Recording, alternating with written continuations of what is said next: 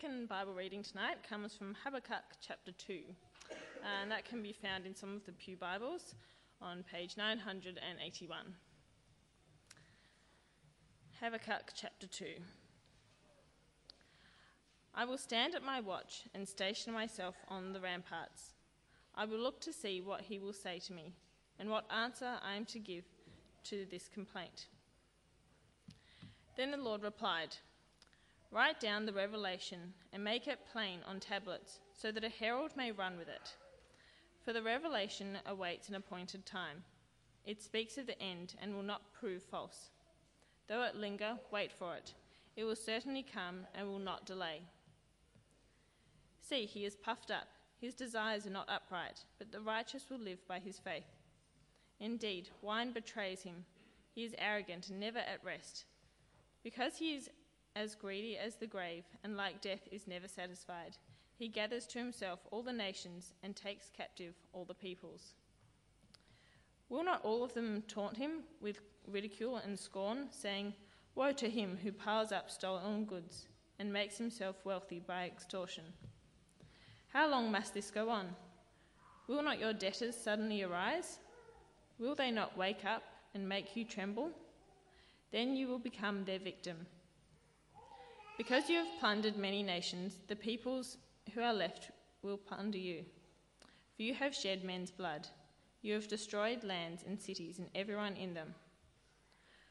Woe to him who builds his realm by unjust gain, to set his nest on high, to escape, escape the clutches of ruin.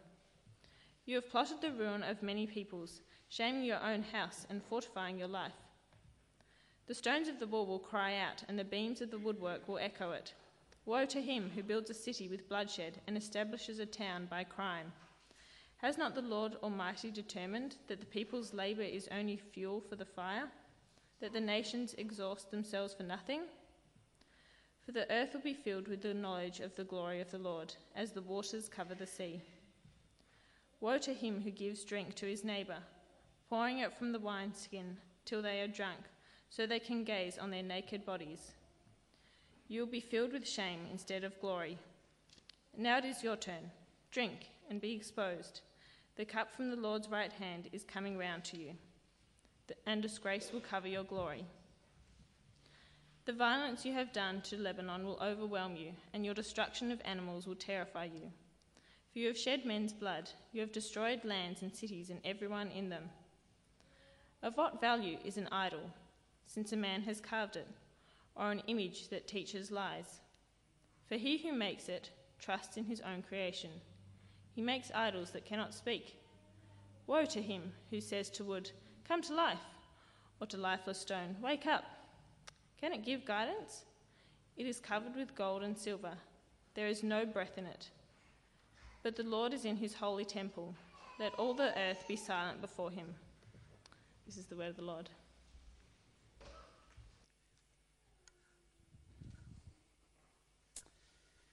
Well, good evening, friends. We are uh, looking at Habakkuk chapter 2, and good on you if you read it during the week and have come prepared.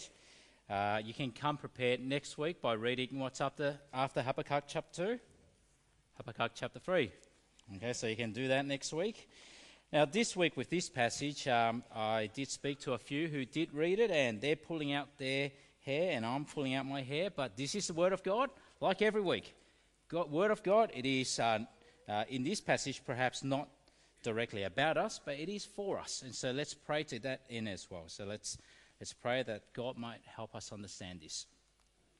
Heavenly Father, we thank you once again for your word. You continue to speak to your people from generation to generation, and we thank you that you speak us, speak to us today through your word.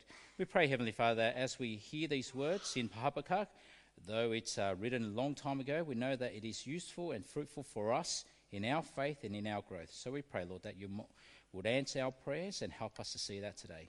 We pray this in Jesus' name. Amen. now, in a group this size, it's quite a big group here, I suspect that for many of us, that there will be at this time something in our life that we're dissatisfied with at the moment.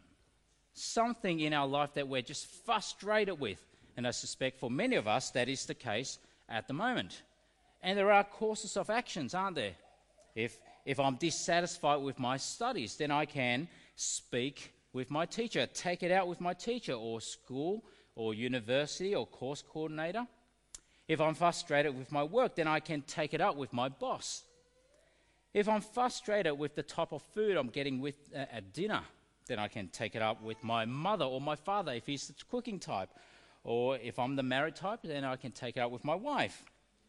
Or if I'm frustrated with my relationships at the moment, uh, why am I still single? And, well, who do I take that up with? Well, if you're one where your mum still gives you uh, fashion advice, then perhaps you need to take it up with her. We've got people we can take things up with when we're frustrated and dissatisfied. Or if I'm dissatisfied with public policy, like safe schools, I can take it up with the uh, local state member. Or if I'm dissatisfied with the uh, federal policies, then I can take it up with the local federal member. But then, what do I do as I go up with issues and problems and things that I'm dissatisfied with, things I'm frustrated with? If there are things about this world, who do I take that up with? When I see that there is gross injustice all around me, when evil and wicked people seem to be winning at life and the innocent are losing, when world leaders rule for power and for personal gain rather than the good of their people, or when large multinationals who get filthy rich, these directors, filthy rich on the backs of sweatshops and child labour in the third world. When we see corrupted judges and police officers who live off bribes. Or when we see people who were meant to help the poor, aid that is meant to go to the poor, but only line up the wallets, the pockets of generals. Or terrorists terrorizing without any regard for the sanctity of human life. And then, of course, we see disabled and the poor and the vulnerable treated as second class citizens. When you see these things happening in the world, who do you take that up with? We can't take it up with our school. We can't take it up with our parents, with our relationship. When we see justice perverted, when we see corruption ignored, when we see evil that is encouraged, when I'm dissatisfied and frustrated with what I see around the world, who do I take that up with?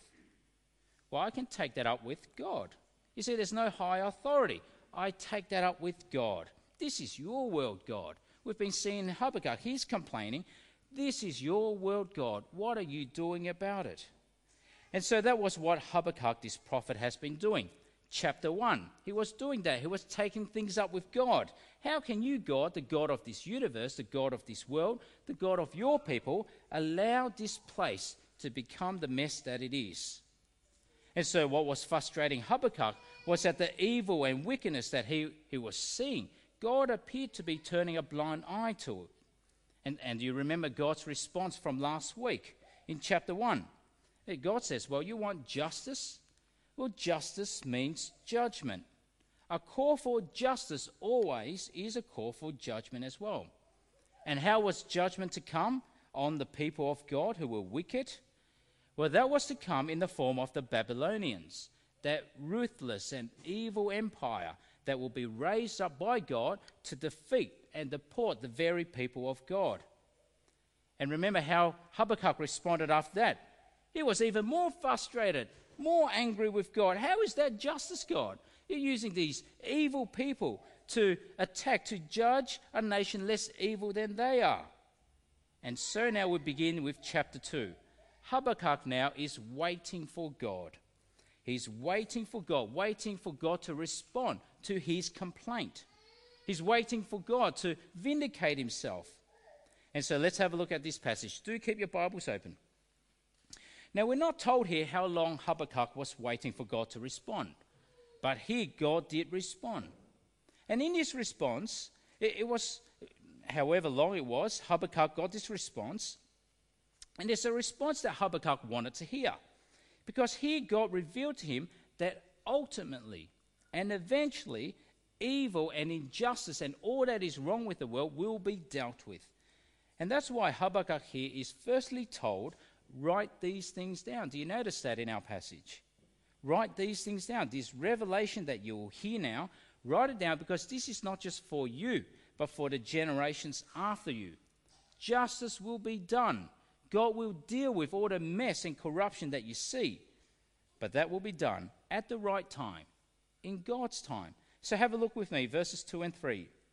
Then the Lord replied, Write down the revelation and make it plain on tablets, so that a herald may run with it. For the revelation awaits a appointed time. It speaks of the end and will not prove false. Though it linger, wait for it. It will certainly come and will not delay. And so, what's, ne- what's the content of that revelation? God says something will be done. Don't worry, Habakkuk, something will be done. Now, what will be done? How is it that God will judge? Well, God, what God does here is He makes plainly clear that the world fits in two categories. The whole world fits into two categories. The one side, there are the proud who do evil. On the other side, there are the righteous who live by faith. Have a look at that. This is a key verse for us today. Verse 4 See, he is puffed up, his desires are not upright, but the righteous will live by his faith. Now, notice that God doesn't group people the way we might like to group people.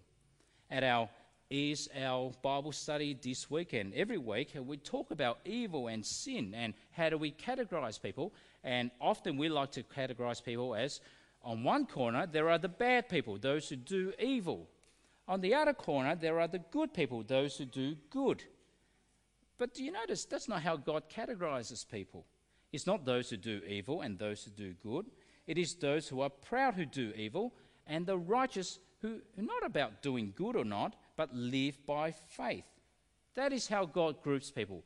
Those who are proud, who do evil, those who are righteous, who live by faith. Not about them doing good. But then when we read this, what's so bad about being proud? It's something our schools teach us be proud. It's something our society teach us be proud. Be proud of your achievements.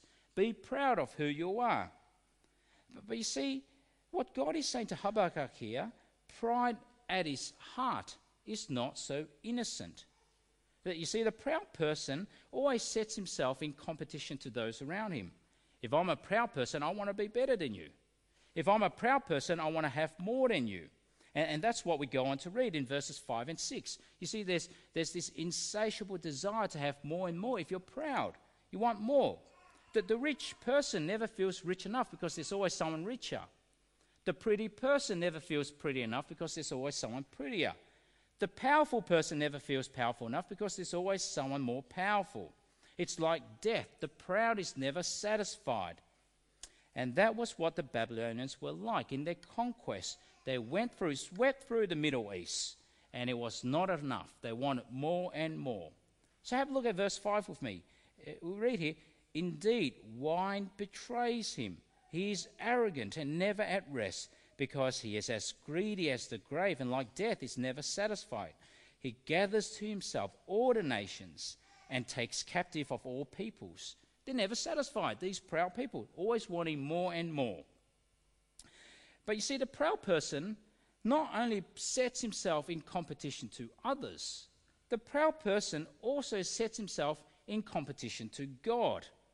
The proud person says, God, I don't need you. I don't depend on you, I depend entirely on myself, my efforts, my abilities, my achievements. You see, the heart of pride is to be number one, even above God. And it's no wonder why C.S. Lewis, many of you would know that author, he spoke of pride this way. He called it the utmost evil. And he goes on to say this he says, unchaste anger, greed, drunkenness, and all that are mere flea bites in comparison, comparison to pride. It was through pride that the devil became the devil. Pride leads to every other vice. It is the complete anti God state of mind. That's why God groups people not in those who do bad, those who do good, but the proud. They are the ones who do evil. They set themselves up against God. And the righteous, not about doing good, but they walk by faith. And so, who then are the righteous?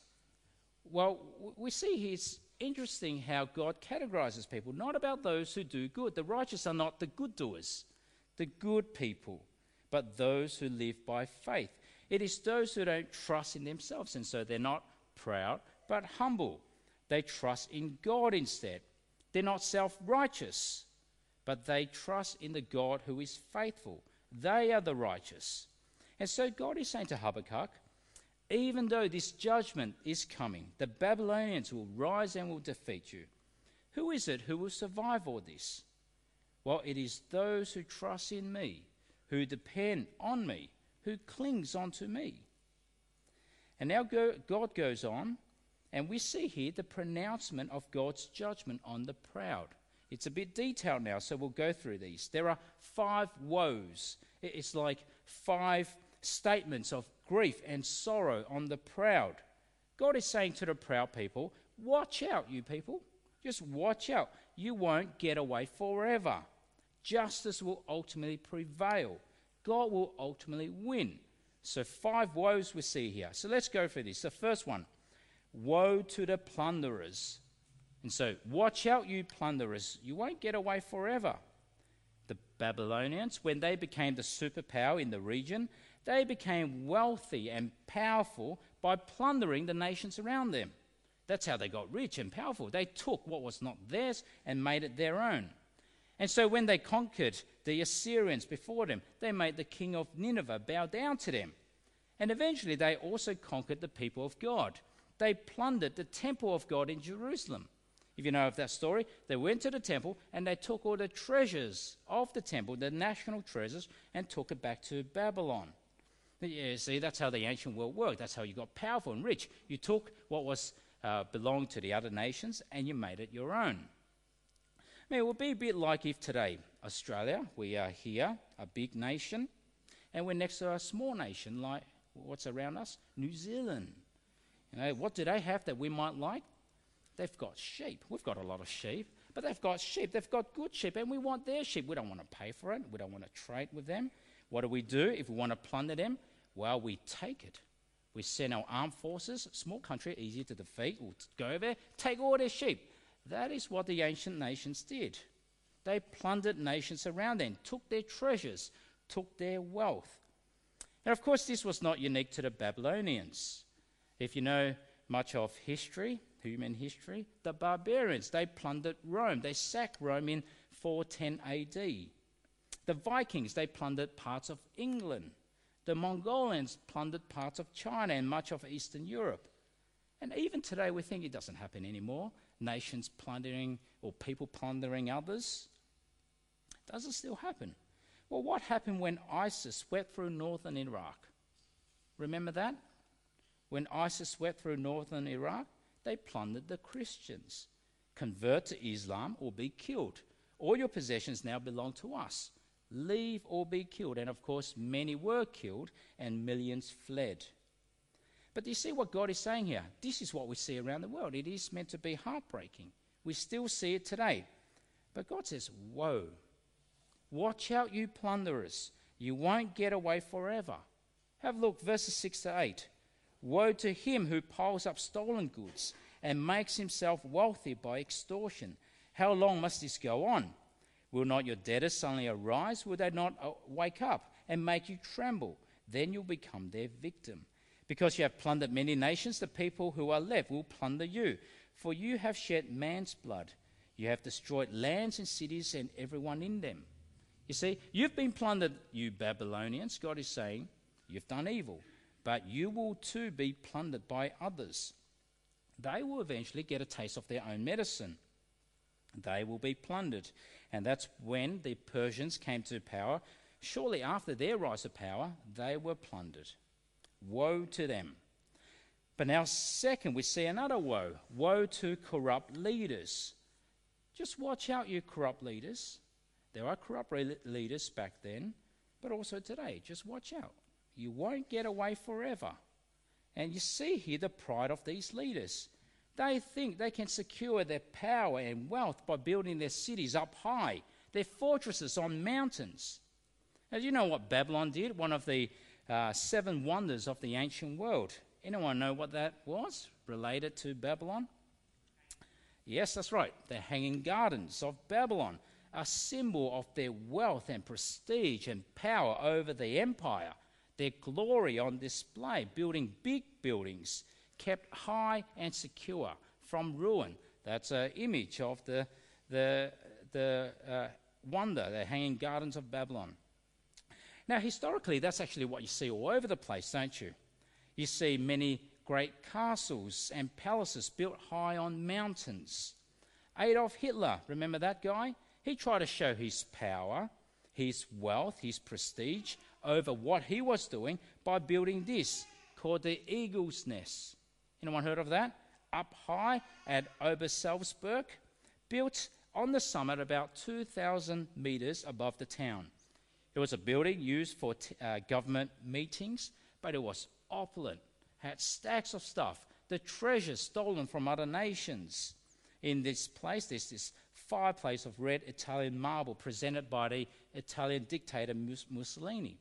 It cost them about 150 million euros in today's money to build that on top of that summit. But that building couldn't keep Hitler safe, couldn't keep his reign secure, nor did what the Babylonians built. And so God is saying here, watch out, you corrupt leaders. We saw it back there in the time of Habakkuk.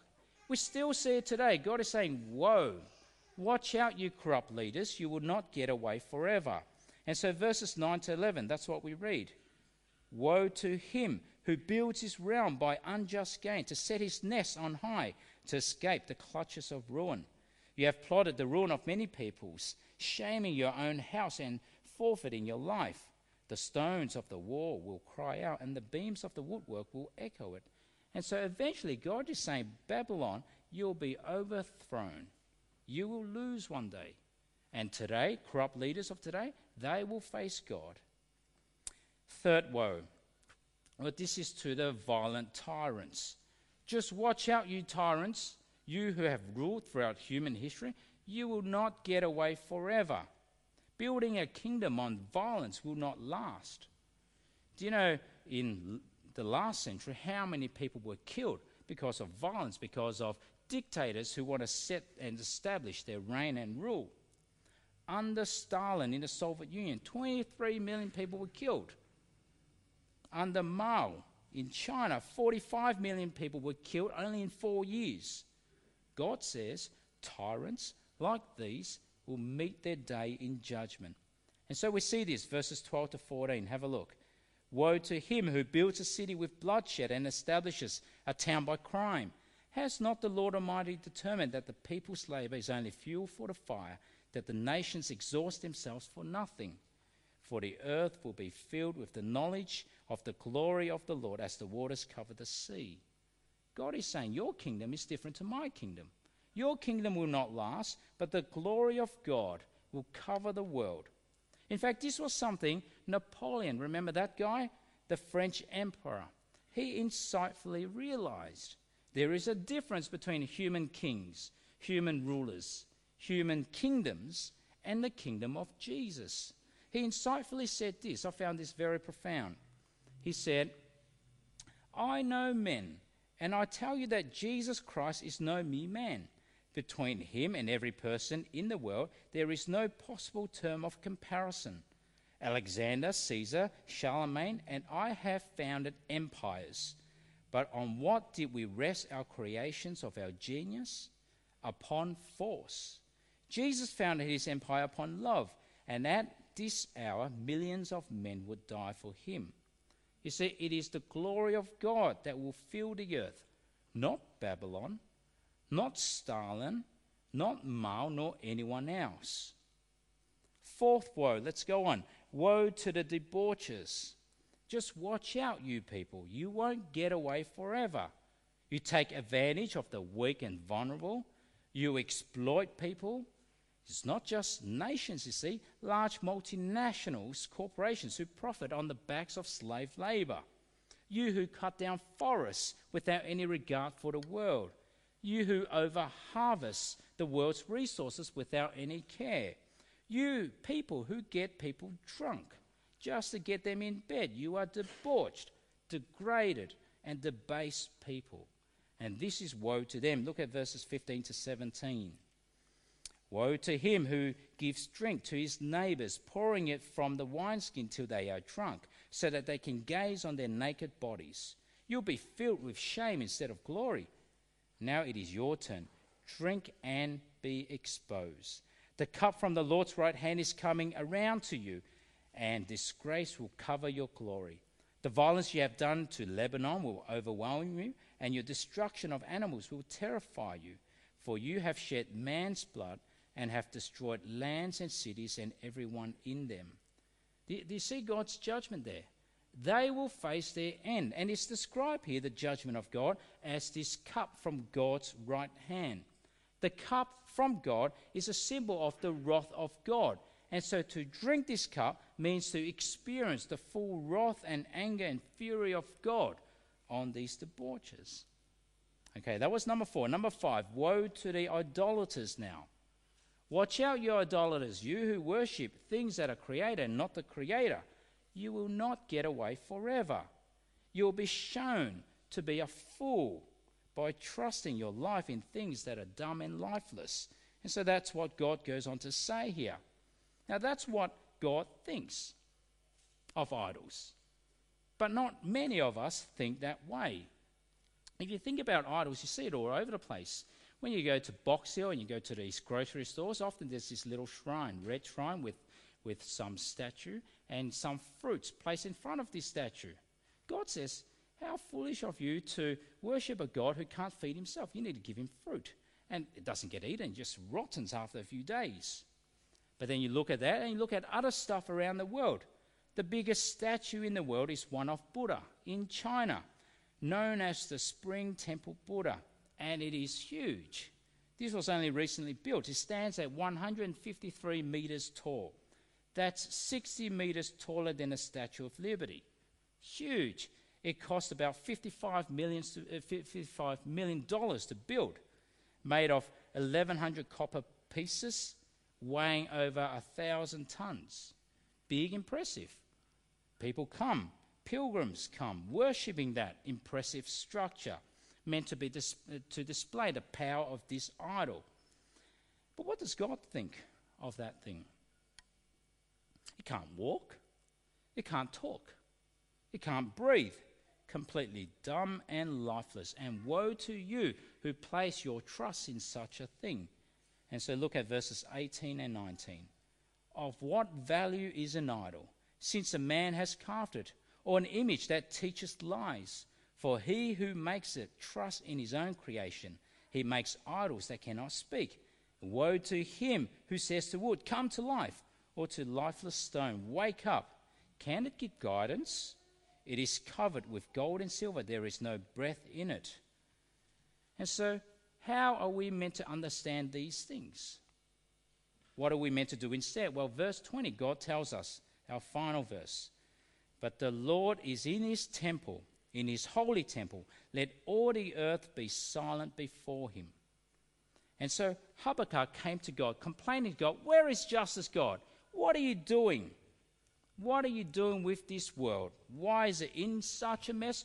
God ends by saying, Habakkuk, sit down, shut up, wait and see. There will be justice. Justice will come. You are not God, God is. And in the meantime, don't get puffed up in pride, but sit down in humility, know your place, wait and see. Now, that is our passage, chapter 2. There's this dialogue. All right? Habakkuk complains, God answers, he complains again. Now, God gives this extended answer. Now, having heard of uh, all of this, I wonder what we're thinking inside now. How, how do we respond? I, wonder what, what is it that we're really thinking. Well, that's right, God. That is good. I like chapter 2 of Habakkuk. God will bring justice. God will deal with all the wickedness and evilness and injustice that is out there in the world. Good on you, God. I like Habakkuk 2. You've heard our complaint and I like it. I will wait and I will see.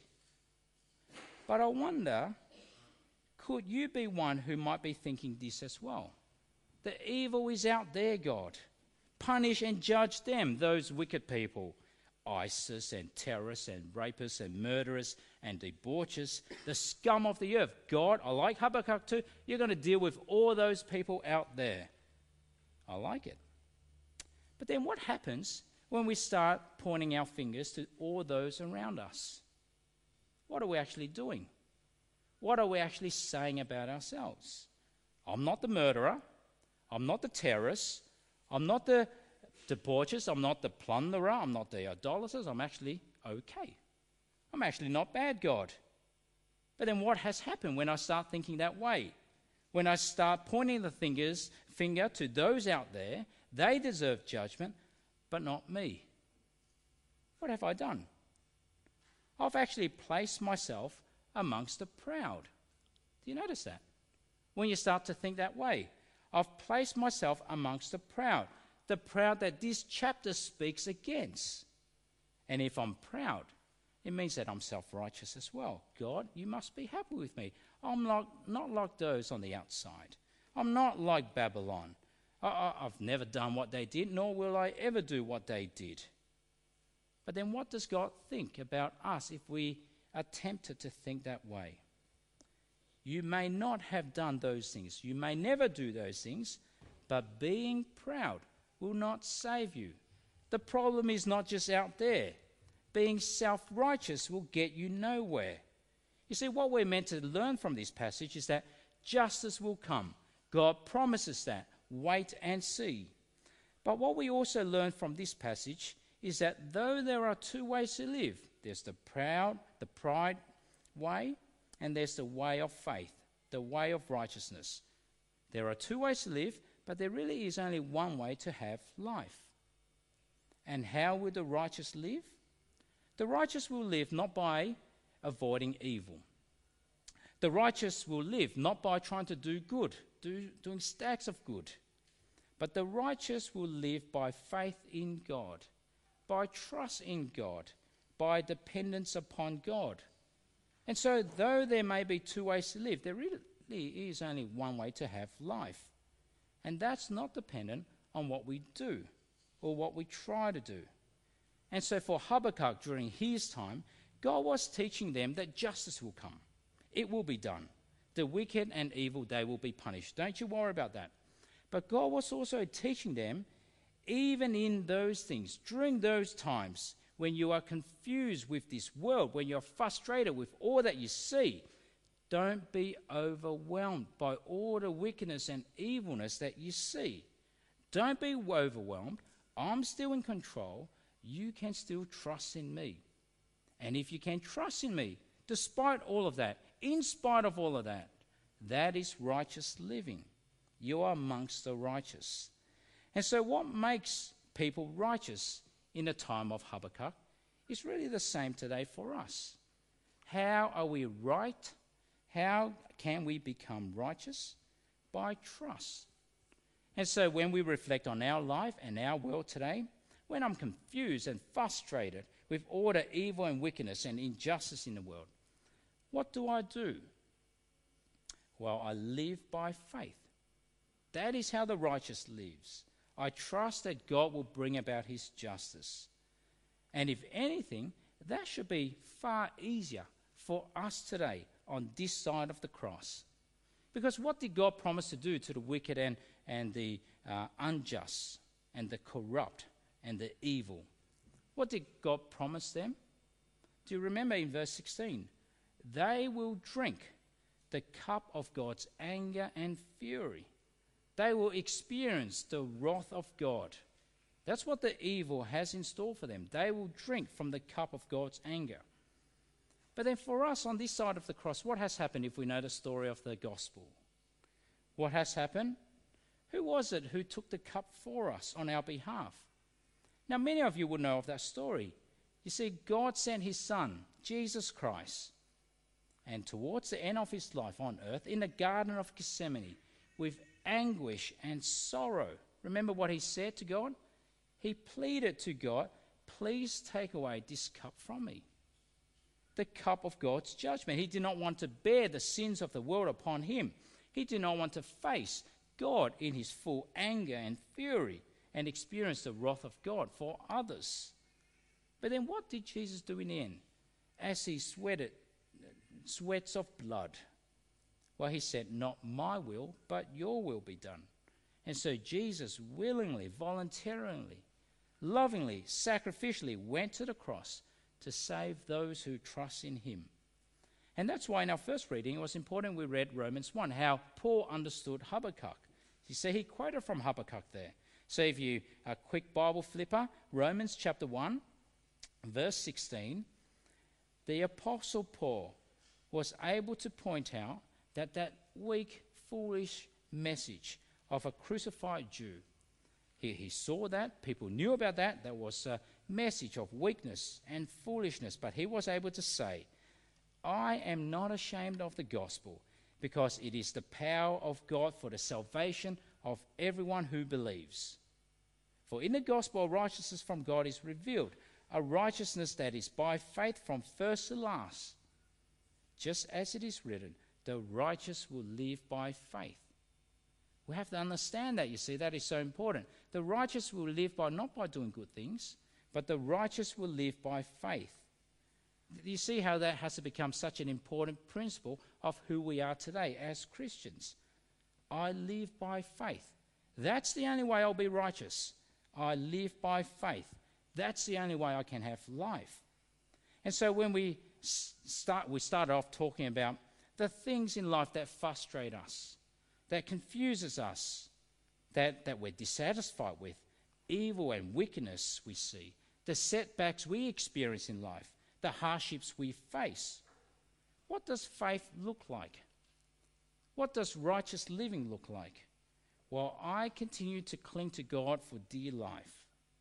Now, now I'll end with this story that will help us see what faith living looks like. Many of you will may, may have know, uh, may know of this famous um, guy by the name of Charles Blondin. He proclaimed himself to be the king of the high wire. He lived during the 19th century and was known to walk on tightropes across all sorts of structures. Now, one of the big one was walking across the Niagara Falls, you know, between USA and Canada on a tightrope.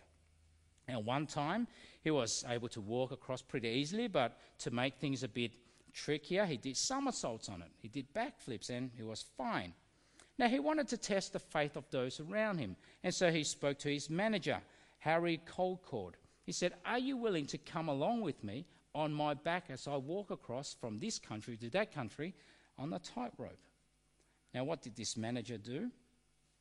Well, he had great faith. He clung on board, piggyback on the back of this Blondin guy. He walked across the tightrope.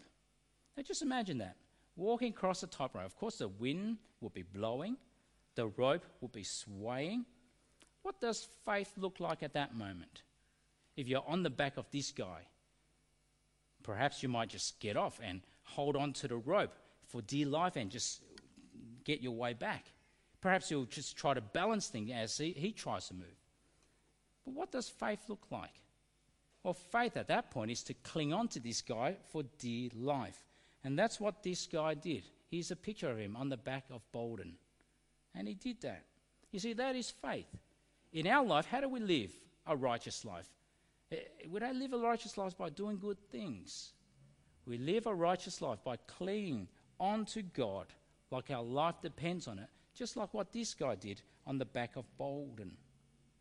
You know, we experience things in life that will set us back studies, relationships, and even experience suffering and evil. What do we do? Well, we cling to God like what that guy did. You see, as we think about this world, God will deal with that. Justice will come. But what will you do with your heart in here? We must remember this the righteous live by faith. It is the only way to have life. Let me pray. Heavenly Father, we thank you that in your kindness, you don't expect us to live the perfect life to become righteous, but that we just depend on you have faith and trust in you, in your Son Jesus, who took that cup for us. And we thank you, Lord, that in your kindness you declare us and see us as righteous because of Jesus. And so we pray, Lord, that that will be the shape of every day of our life, clinging on to you. And we pray this in Jesus' name. Amen.